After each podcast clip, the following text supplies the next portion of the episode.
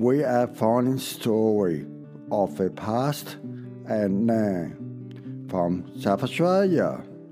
I am a storyteller from the sea to the outback, the Southern Ocean, where the living sea dragon live, where the last sailing ship of the Windjammer sail along the Spencer Gulf, where the last sowing ship called in, and the landscape of the Flinders ranges of the wild hops and Sturt Disney flower of the outback.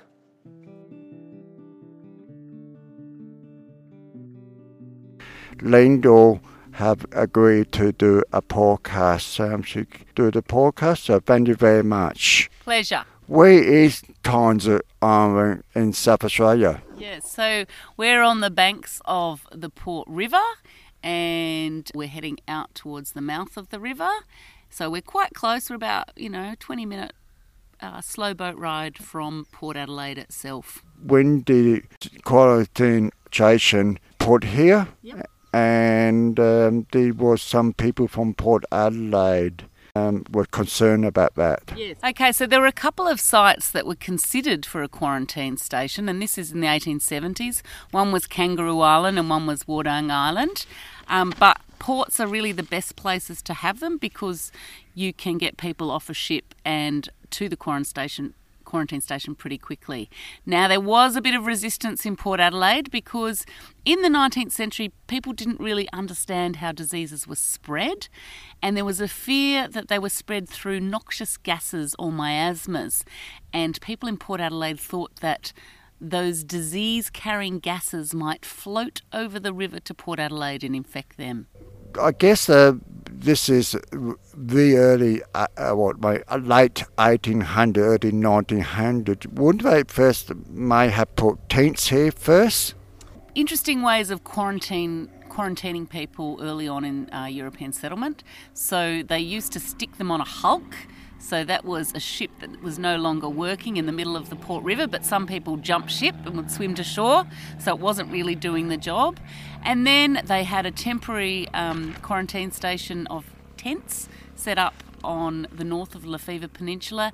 And then in the 1850s, they did erect a few buildings, but it was mainly tents um, under the current site of AGL, which is on the other side of Torrens Island.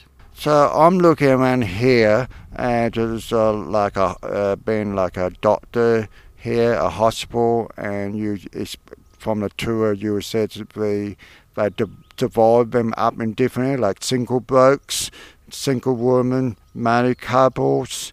So you'd like to uh, talk about that? Yeah. So the whole of Torrens Island was divided according to foul and clean areas according to gender, male and female, according to class. So the same class structure that existed on the ship, so first, second, steerage, crew, um, it, it applied to the island as well. So everything was highly structured. You had an area here where people who weren't considered too cont- contagious at the time were kept, and then you had an isolation compound, and people who were infectious or sick were kept in that area. Um, we have a waiting room, and there was a female entrance and a male entrance. We have a bathing block, and there's a foul entrance and a clean entrance, but there's also an entrance for first and second class passengers and an entrance for steerage and crew. So everything was divided around that. Sometimes it, it worked. We noticed in photos from the 1920s that the bathing block in the first class entrance, it was actually women lining up to use the plunge baths and men lining up to use the showers. So perhaps some of those class distinctions were were a little bit muted on the station. The young kids would have come with the parents. So did they have school here? No, actually, I don't think there was a school here. Remember, they were only here really two weeks was a pretty long period to be here. So what they did, the passengers were really resourceful, and usually someone from um, the passengers would stick up their hand and say, Look, I'll help with recreational activities. And they'd organise sporting events and musical events. And I think, you know, if there were any people on board who were teachers, they might have organised sort of ad hoc classes for the, for the kids. It's quite possible. I haven't come across every ref- any reference to it, but as I said, they were resourceful and they were wanting to make their time on the island as enjoyable as possible. I must just go back a little bit. So what what did is like we got the COVID nineteen today, and I heard since the COVID nineteen was a Spanish flu and and something about smallpox. Guess it was something about that. And what era are we talking about? Um, smallpox was the thing that the disease that everyone feared for many centuries. Uh, they were really frightened of it here, so I guess quarantine stations were set up to stop the spread of smallpox. Uh, the first stations in Australia were really responding to um, a cholera pandemic, which was a really nasty disease.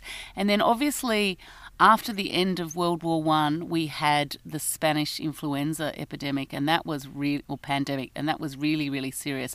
And we did have people quarantined here um, to stop the spread of that disease.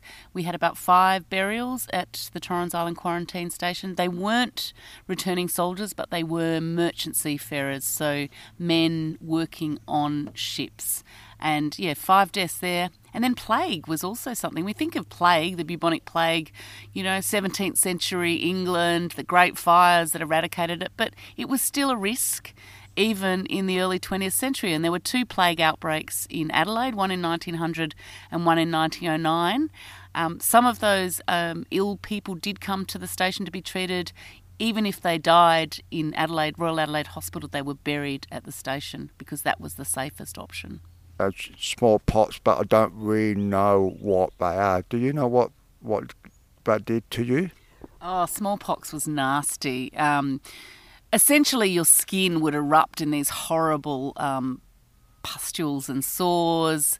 Um, you, in the end, you stank as well. It was a horrible killer. If you survived it, your face and your body would be scarred. Um, and there were a lot of famous people who did survive it. Queen Elizabeth I had um, she suffered from smallpox. They basically they developed a way of dealing with it quite early on. So people understood that if you got smallpox, and this might be in the 17th century, if you survived it, you didn't have it again. So there was this understanding that if you had a mild case, then you were protecting yourself. So they used to people used to try and inoculate each other. So they'd get a scab from someone who'd survived smallpox, and they'd make an incision un- on the skin and they would tuck that scab underneath it, and that was called inoculation. The problem was that you were still infectious, even though you might not have come down with with smallpox seriously. So vaccination was developed by a man called Edward Jenner, who noticed that um, dairy maids were protecting themselves using cowpox.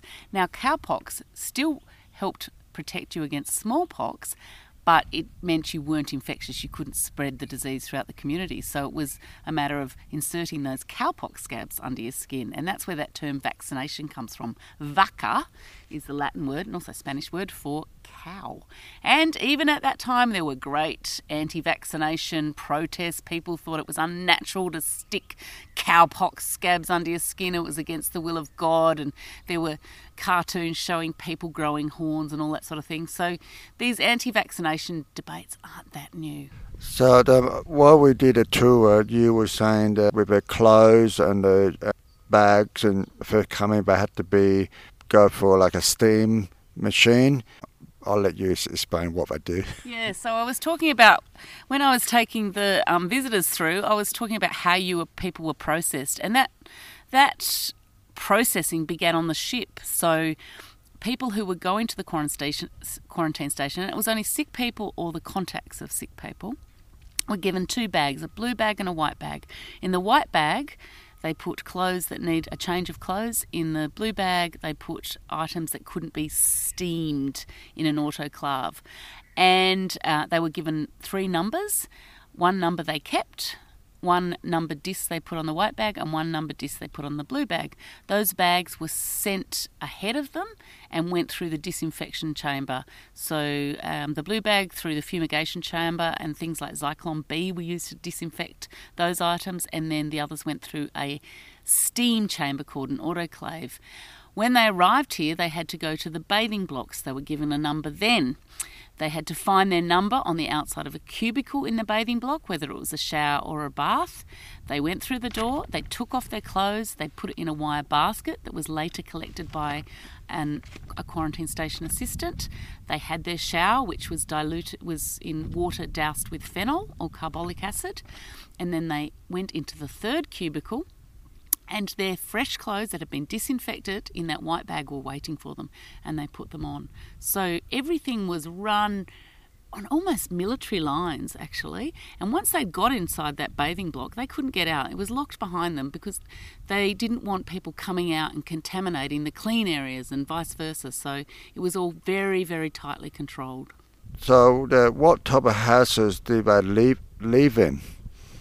Okay so in the 19th century um, they were basically tent accommodation, so very ephemeral, um, very basic.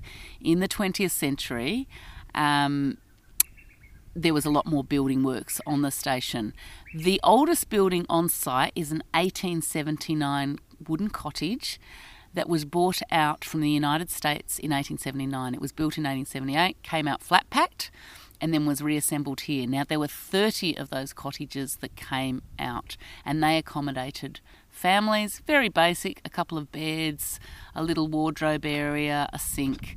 Um, there was also dormitory accommodation.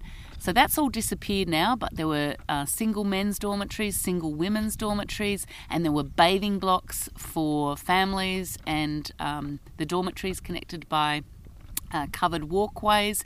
There was a big dining hall where people ate together.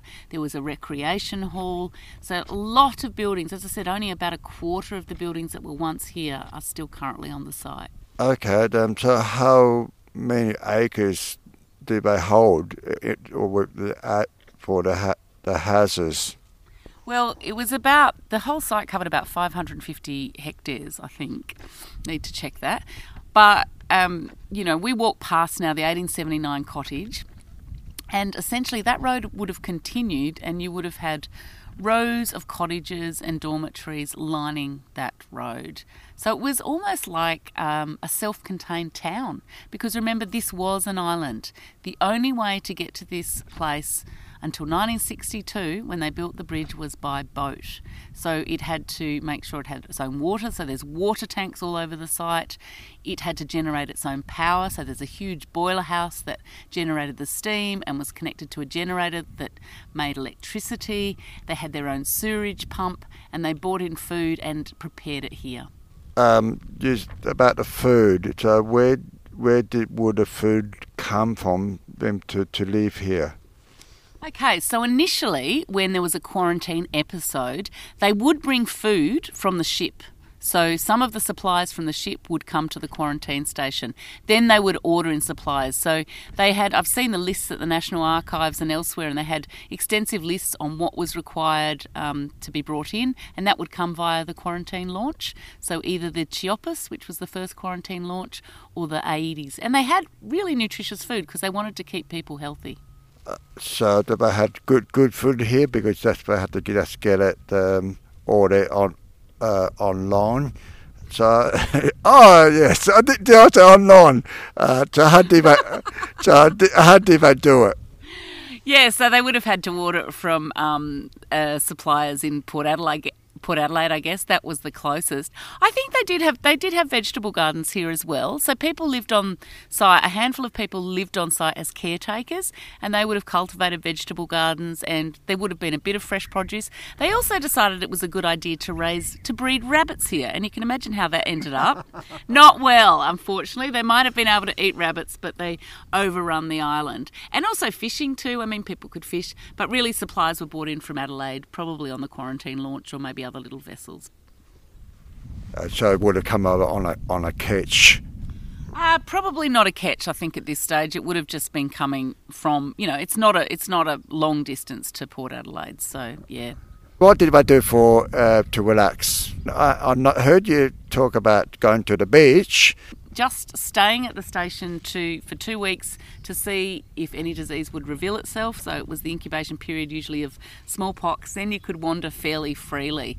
But the mangroves that now line um, this site, which is fantastic because it's good to have healthy mangroves, they didn't exist. So it was just a beach, and people used to come down here and swim.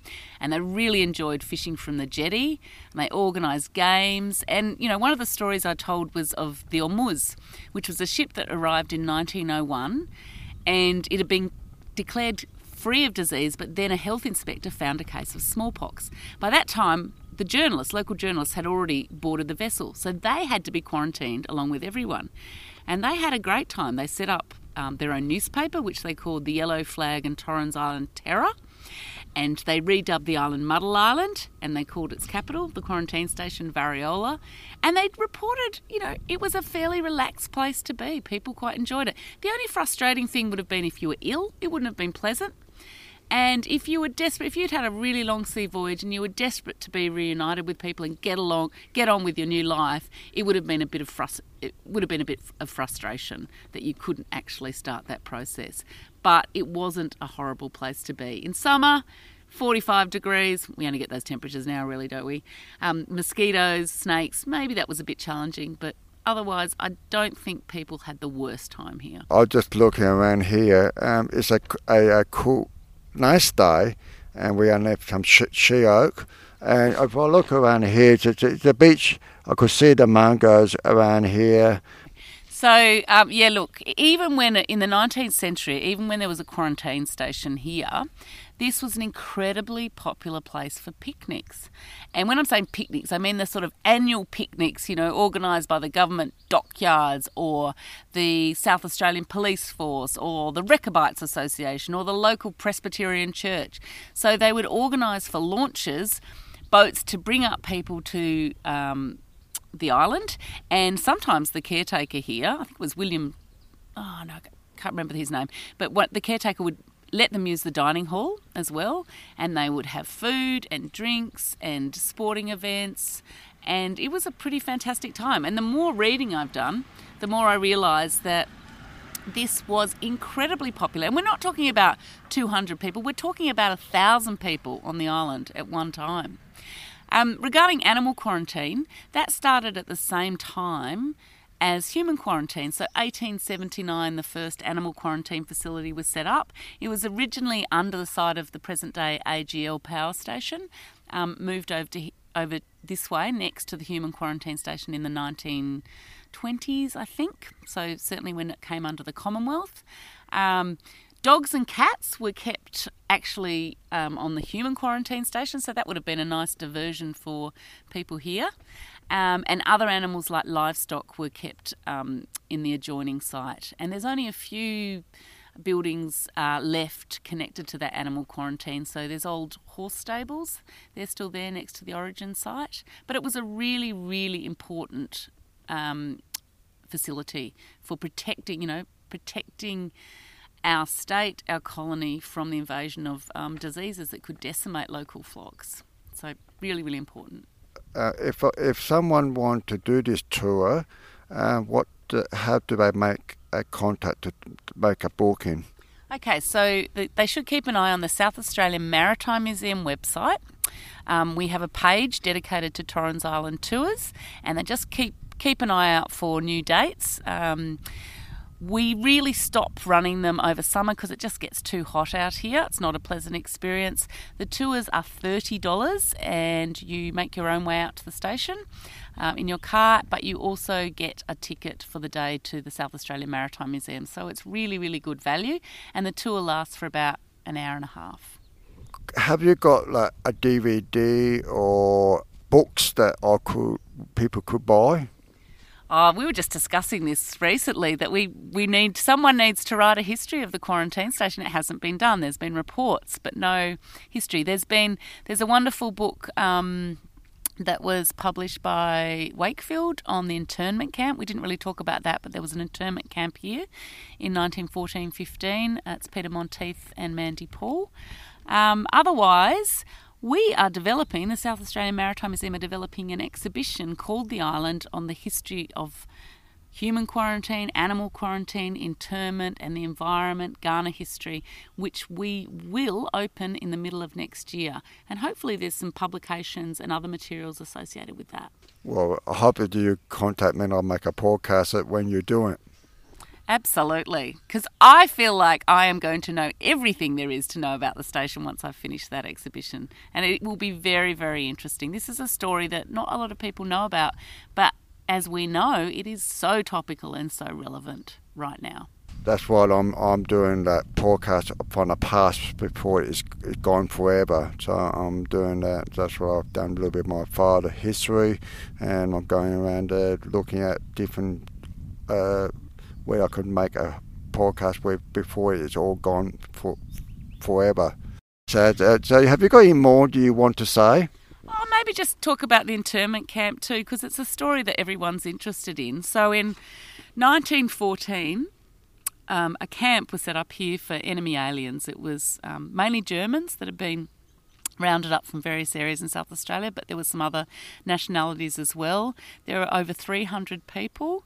Initially, it was quite a good experience. It was um, they set up their own cafe, the Kaiser Cafe. They published their own newspaper, the Kamerad. They had drama societies and uh, musical groups. But then a new um, commandant, um, uh, commander of the camp came on board, and his name was Captain Hawkes, and he wasn't a nice person at all. Um, there were awful uh, cases of abuse where he'd, you know, flogged prisoners, and he fired his gun into a tent full of prisoners or internees at least one occasion. And um, unfortunately, one of the people, or perhaps fortunately, that he targeted was um, a US national, and he contacted the US consul and reported these crimes, and the station was quite, or the camp was quietly closed in 1915. Internees sent to Holsworthy or sent back into the community and watched, and there was a big investigation into what went on on Torrens Island um, after the war finished. So that is a story we tell. There's not there's not any evidence of that campsite. There were two campsites, one next to the quarantine station and one under the AGL site. But it is a really interesting story and very. Thanks, Lyndall, for today, for make for spending time to, for talking about the quarantine station on Torrens Island. I have really enjoyed today, and I'm for sure that people who listen to this podcast will also enjoy the podcast.